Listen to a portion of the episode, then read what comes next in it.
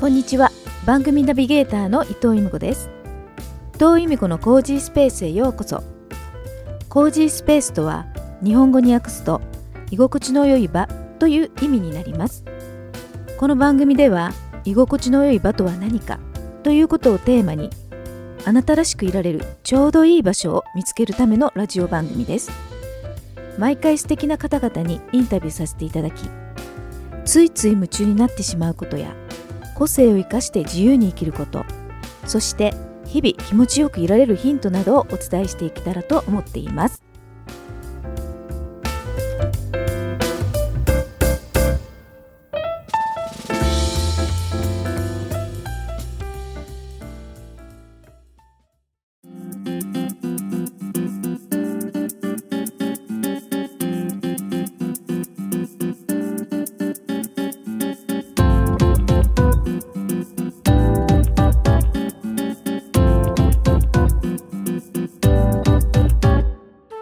遠いみこのコージースペース第175回。2024年2月のゲストはシネマチック写真家の浅井ハシルさんです。浅井ハシルさんのインタビューは第175回から第178回の4回に分けてお届けします。インタビューの1回目はシネマチック写真家になったきっかけや人との縁を大事にする理由などについてお話ししていただいています。では早速浅井走さんのお話をお聞きください今日はえシネマティック写真家の浅井走さんにお越しいただきました。どうも、浅井走るです。よろしくお願いします。よろしくお願いします。ねえ、昨年ね、秋にね、あれはい11月だったかな、そうですね。愛知北 FM のはい私の番組にもね、出ていただいたんですよいやもうね。楽しかったですね。本当ですか？もうはいそう言っていただ、言っていただけると思ってやってる回があります。いやもう本当に足らなかったですもんね。話す時間がね。だってあの30分の生放送なんで、うん。ね、30分って言っても全部喋れるわけじゃないじゃないですか。だからね、浅井さんのね、このね、40何年間のうん。人生をそんな短い時間では伝えられないだろうっていうことで。本当は一言でパッて区切れる感じですけどね。いやいや、区切れないから、いや、区切れないから面白いんじゃないですか？そうですかね。あうんりがとうございます。なのでもう今日はね、もうじっくりあのお聞きしたいと思いまして、はい。シネマティック写真家っていうことで、はい。まあ今カメラのね、はい。写真を撮るっていう活動をメインにされてると思うんですけど、あとまあ絵を描かれたりね、はいそのアートの世界を今ね、うん。突き進んでるっていうことだと思うんですが、はまあ愛知北山でもね、少しね、そのあたりのお話は、はい。あの、していただいたと思うんですけど、まあ写真を通してその人の人生の背景を撮りたいっていうところではい。やってるんですよね。そうですね今回あの浅井さんをよ本当に来ていただいたのは、はい誰かの人生ストーリーは誰かの生きるヒントになると思ってこの番組やってるんですよ。ええ、いいっすね。で、その人生ストーリーっていうのをすごく面白いなと思ってるので、うんインタビュー番組してるあ、のでる、ほど。その人生ストーリーっていうか、その人の人生の背景っていうところを撮りたいっていうところは一緒なんですよ。はいはいはいはいはい。そこがすごい私の中ですごいヒットしちゃっあて共鳴した。共鳴したんですすよ。だからなんか、あ、ここにもなんかちょっと同志っぽい人がいるみたいな。ところですごくあの興味深かったんで、うん。まずあの愛知北 M の方に来ていただいうん。て、で今日今回もうじっくりってことあの言葉だけはでは伝わらない部分を、うん。やっぱり映画なりその写真なりっていうのはうん伝えられるんじゃないかっていうところで。やってらっしゃるんですよはいね。。もともと僕も絵だったり、はい写真だったりやりながら、はいであの映画が好きなんですよ。最近の映画ってもうなんかこのスタートからエンディングまで、はい。いろんなことを伝えたいのがやっぱりすごい編集がうまくて、あやっぱり見たー感覚ではい。満足して帰れるじゃないですか。ああ、なるほど。うんうん、うん。で、それも娯楽的には僕好きなんですけど、はい昔の映画って思わせぶりなはい。ところが何箇所かあって、はい。あれってどういう気持ちだったのかなみたいな、結結構考えさせられるはい。映画って70年代、80年はい代多かったじゃないですか。はい。あの感覚がむちゃくちゃ好きで。ああ、でも言ってる意味すごくわかるな。わかりますだからその人によって、うん。すごい明るい映画にも撮れるし、すごい寂しそうな映画にも撮れるし、みたいな映画って結構あったりとかすると思うんですけど、時代時代のやっぱり背景もあったりとか、あとはその見てる側の人の気持ちとかコンディションの問題もあったりとか、言葉でなかなか難しいですけど、魔女の宅急便はい。って、僕子供の頃見たのと、うん大人になってから見たのとやっぱ全然感覚が違ったんですよね。ああ、そっか、それはありますね、うん絶対ね。で、また多分女性が見るのと男性が見るの、うんうんで、お母さんになってから見るうんのと、うんお母さんになる前に見るのとか、はい。多分全然見るところとかがうん違って見えてくると思うんですよそうね。ですね。でも多分子供の頃って、キキとか、はいトンボの側から多分主人公になって気分で見てるかうんら、はい。魔女の宅急便の最後のうん飛行船のところも、まあよかったーって終わるんですけど、うんなんかもう親心で見ると、ああ。むちゃくちゃ泣けてくるというか そうですよね。そその自分の人生がこうね、いろいろね、移り変わりがね、うんで、経験してくるとか変わると、やっぱりその感じ方が変わるんですよね。そうなんですよ。そうなんですよで、それを監督たちが、はい。そこまで言ってないじゃないですか。これは親心側から見てくださいとは言ってないもんね。そううんで、も、感じ方ってそれぞれ違うのと同じで、うん写真とか絵もそうだと思うんですよね。うんだからなんかあの、ピカソの絵を見て、はい。なんかすごいわかんないなと。これ何の絵なんだろうみたいなうん。のを見る人もいるし、はい。描いてる側から見る、描かれてる側から見る、その時代背景から見る、ピカソが何を描きたかったかを紐解いてみるとか、うん多分いろんな見方があって、はい。この時の感じ方で、うん多分ピカソの良さとかが伝わる人伝わらない人って多分出てくると思うんですね。そうれこそですね岡本太郎さんもそうだし、うんなんかそれが写真もあるんじゃないかなって思った時に、うん写真ってパッて写った時の、はい例えば華やかな、もしかしたら写真かもしれないけど、はい。むちゃくちゃ写された方は、うんああ、こんな、例えば結婚式のはい。写真だったりしたら、あお父さんに見せたかったなっていう、もうお父さんがいなくてね。っていう気持ちで撮られてるかもしれないし、多分その華やかな写真でも裏にどんなストーリーがあるかっていうのって多分あったりすると思うんで、なんかそれを描写できるうん。映画のような、一枚でなんか映画のストーリーがこの感じれるような写真が撮りたいなはい。っていうのが最初のきっかけだったかなと思います。そうなんですね。浅利さんだから写真も撮るけど、絵もね、昔から描いてらっしゃると思うんですけど、はいそうです絵っていうのは自分がそんな得意じゃないので、ねはいはい。こう自由に自分が描くっていうことは知ったことないんですよ。はいはい。浅利さんももうすぐね、個展もされるじゃないですか、絵の個展も。今やってます。あ、今もやってる？そう。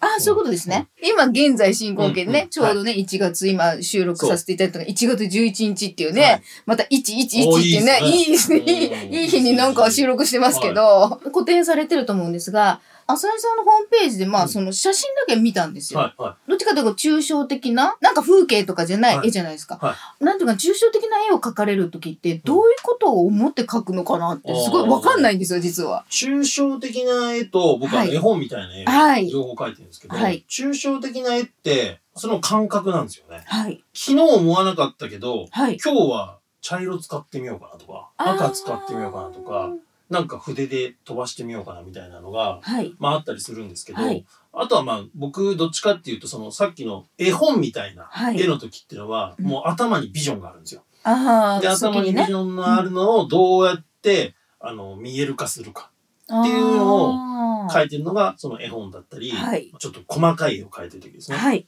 で、感覚を表現したい。例えばそれが喜びなのか、はい。まあ、悲しみなのか怒りなのか、はいっていうのを表現したい時は僕抽象画を描いてるんですそういうよ。ことなんですね。だからどっちかというと思考を通さずに、なんかこう、手が動く。感覚でもう自由に描くっていうようはないイメージなんですかねそうなんで。すよ。で、そこに、うんまあ、色味だったり、はいまあ、例えばそのレイアウトのスペースだったりを、あまあ、バランスを取りながらうん見て、あやっぱもうちょっと黄色欲しいなとか、うんっていう感覚で描いてるので、うん本当どちらかというと自然的にできる。ああ、うん。もう自分計算できないってことですよね。はい。その絵本と全く逆に真逆なんですよね。はい。イメージしたものじゃないってことですよね、最初に。それじゃなく、どういうものが出来上がるかわかんないのがうん。面白いところなんですね、そうなん抽象的な絵の。でも、やりすぎると結局ぐちゃってなっちゃうので、うん。引き際だったりも大事なんですけど、うん。やっぱり自分の思った通りに、その自然にできるけど、はい。自分の思った通りにできん時の方がやっぱ多いですね。その時はもう、打作というか、ただの落書きで終わってしまっもうて、世には出ない。そう そういうことなんですね。は自分が納得する加減っていうのも感覚なんですよね、だって。書いた自分が言うのもなんですけど、はい。むちゃいいなと思うんですよ。自分が見てはい。俯瞰してみるんですけど、はい。自分がこの絵をはい。飾りたいか、見たいかっていうのってすごく重要でままあ、手元に置いておきたいかとかっていうことそうも入っなんですよ。てくるんですよね。だからほぼ売りたくないんですよね。そういうことか。そう。だから、気に入ったものは絵ね。本の絵とかは特にそうなんですけど、はいもう原画自分で持ってるんですよ。あ、はい。で、それをポストカードにしたりとか、うんポスターにして、あの、クリエイターズマーケットで売ったりとかはい。はしてましたけど、うん基本的にやっぱ原画って自分のもう子供みたいな、あ自分から。生まれたもんなんで、やっぱ持ってたいんですよね。てか、その絵自体が自分そのものだったりするのかなそうでしょうね。だからなんか、言い方難しいですけど、夢見るじゃないですか。うん。夢を描写してるんですよ。あ、そうなんですね。なので、そこの風景を描いてみて、うん。もう、ここを見るたびに僕はここに行けるんですよ。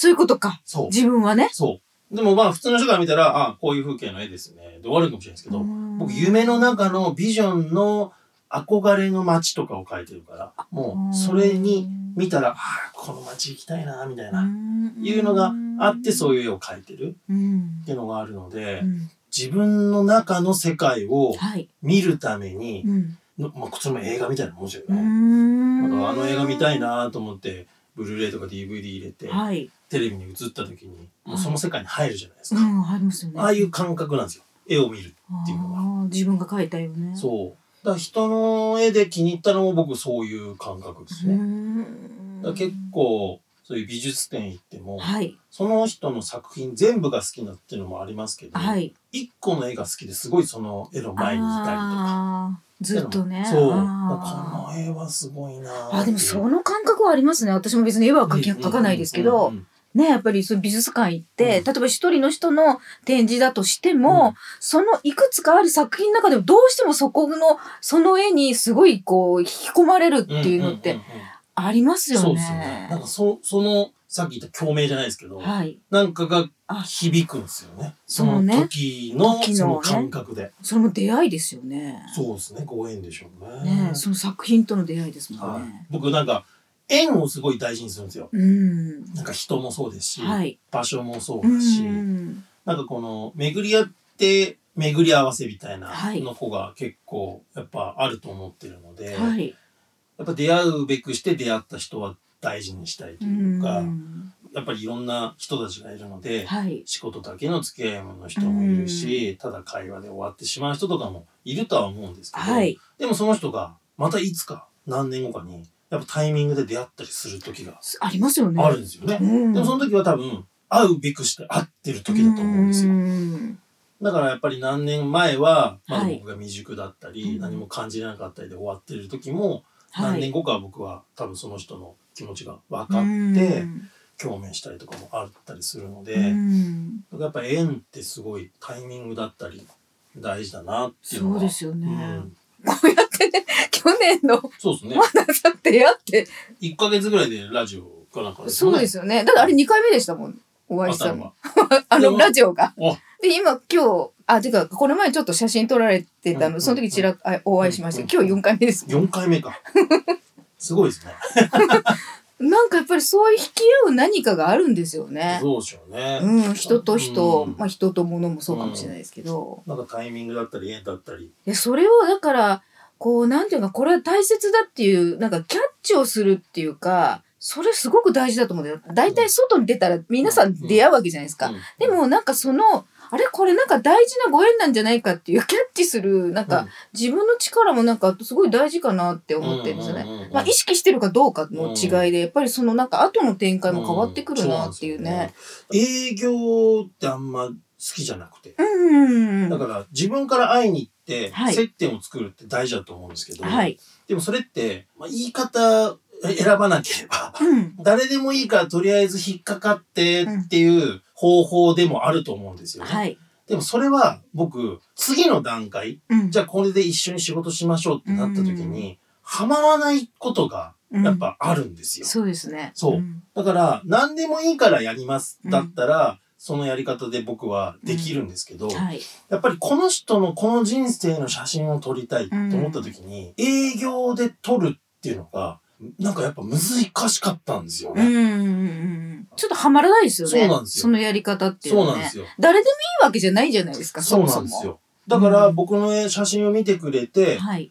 浅井さんに撮ってもらいたいですってうん言ってくれる人っていうのは多分ご縁があるタイミングだと思うので、で、そうですよね。だから僕の写真を見ても何も感じない人うん。もいると思うので、はい。だからそういう人たちは多分まだ僕とその人のご縁が繋がってないと思うんですよね。うん。だけど、なんか写真見たりとか、はい。こうやってちょっと出会っただけでフィーリングがマッチする人とかっていうのは、やっぱりタイミングなのかなと思うので、仕事も僕はそう思いや、私も本当にそう思いますねう。。は私も誰でもいいからインタビューしたいわけじゃないい。じゃんそうですよね。うん、やっぱりあの、お互いだと思うんですけど、うんうん私がもちろんね、こう、お願いしてう、ん出てくださいって言って嫌だっていう人もいるかも。今まで一度もないんですよ、断られたことが。うんうんそれはなんでかなと思うと、私はその人だから行きたいと思ってるから、うんうんうんそれをそのまま伝えるから、まあ、向こうの方も、まあ、なんか、あの、時間使っ、作って来ていただいて話していただくんですけど、やっぱりその方の時間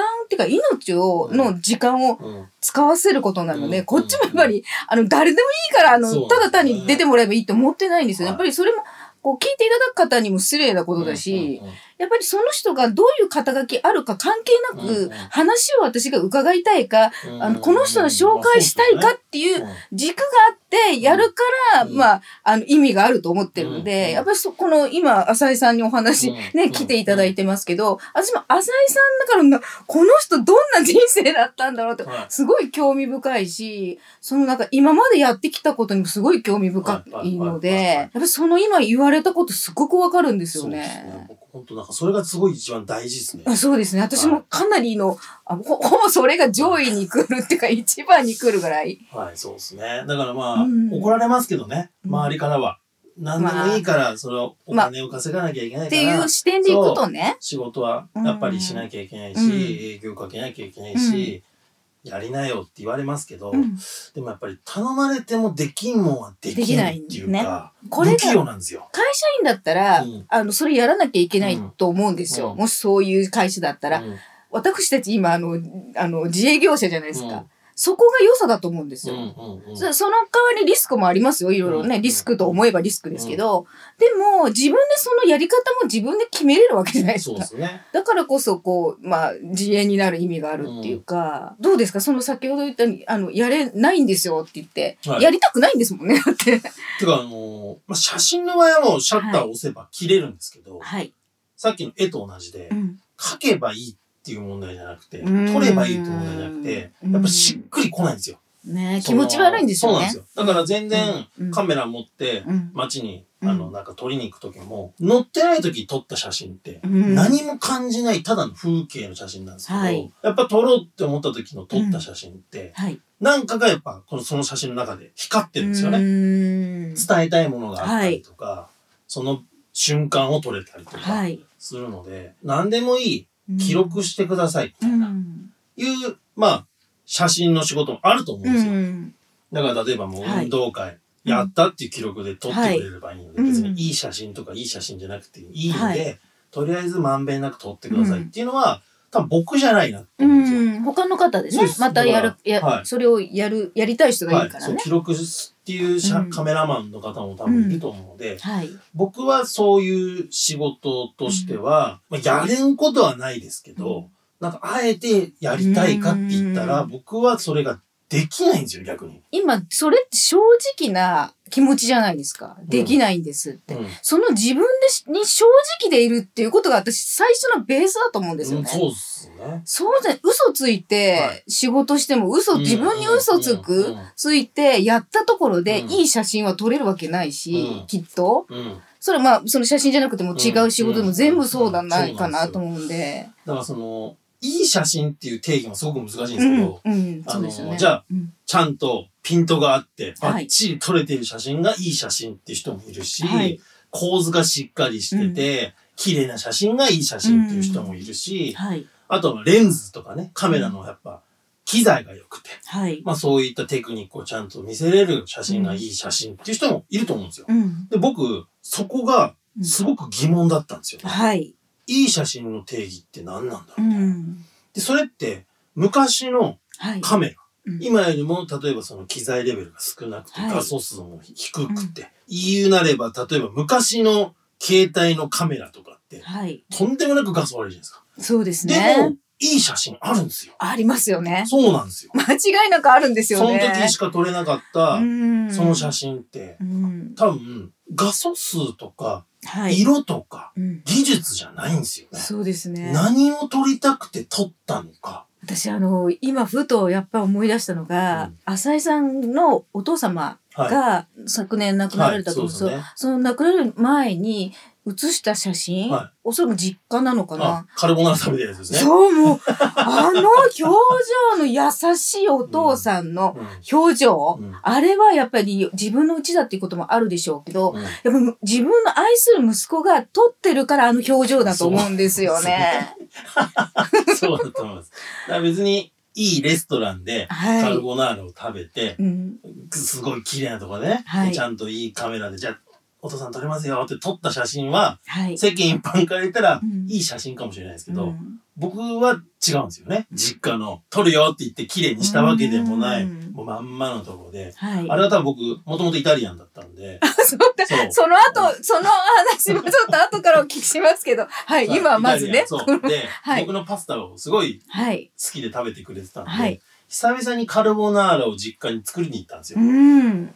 あれがだから多分最後作ったパスタでしょうね。そうなんですか？多分父親が食べたパスタが最後の表情だと思います。あそこを撮った瞬間、その写真を LINE で送ったら、はい。半地下の家族みたいな写真だなっつって、笑って喜んでましたけど。いや、ほんと、だから私もすごい、あの、インスタで見たと思うんですけど、すごいあの写真、やっぱり私、いや、お父様のことね、うんうんお会いしたこともないですよ。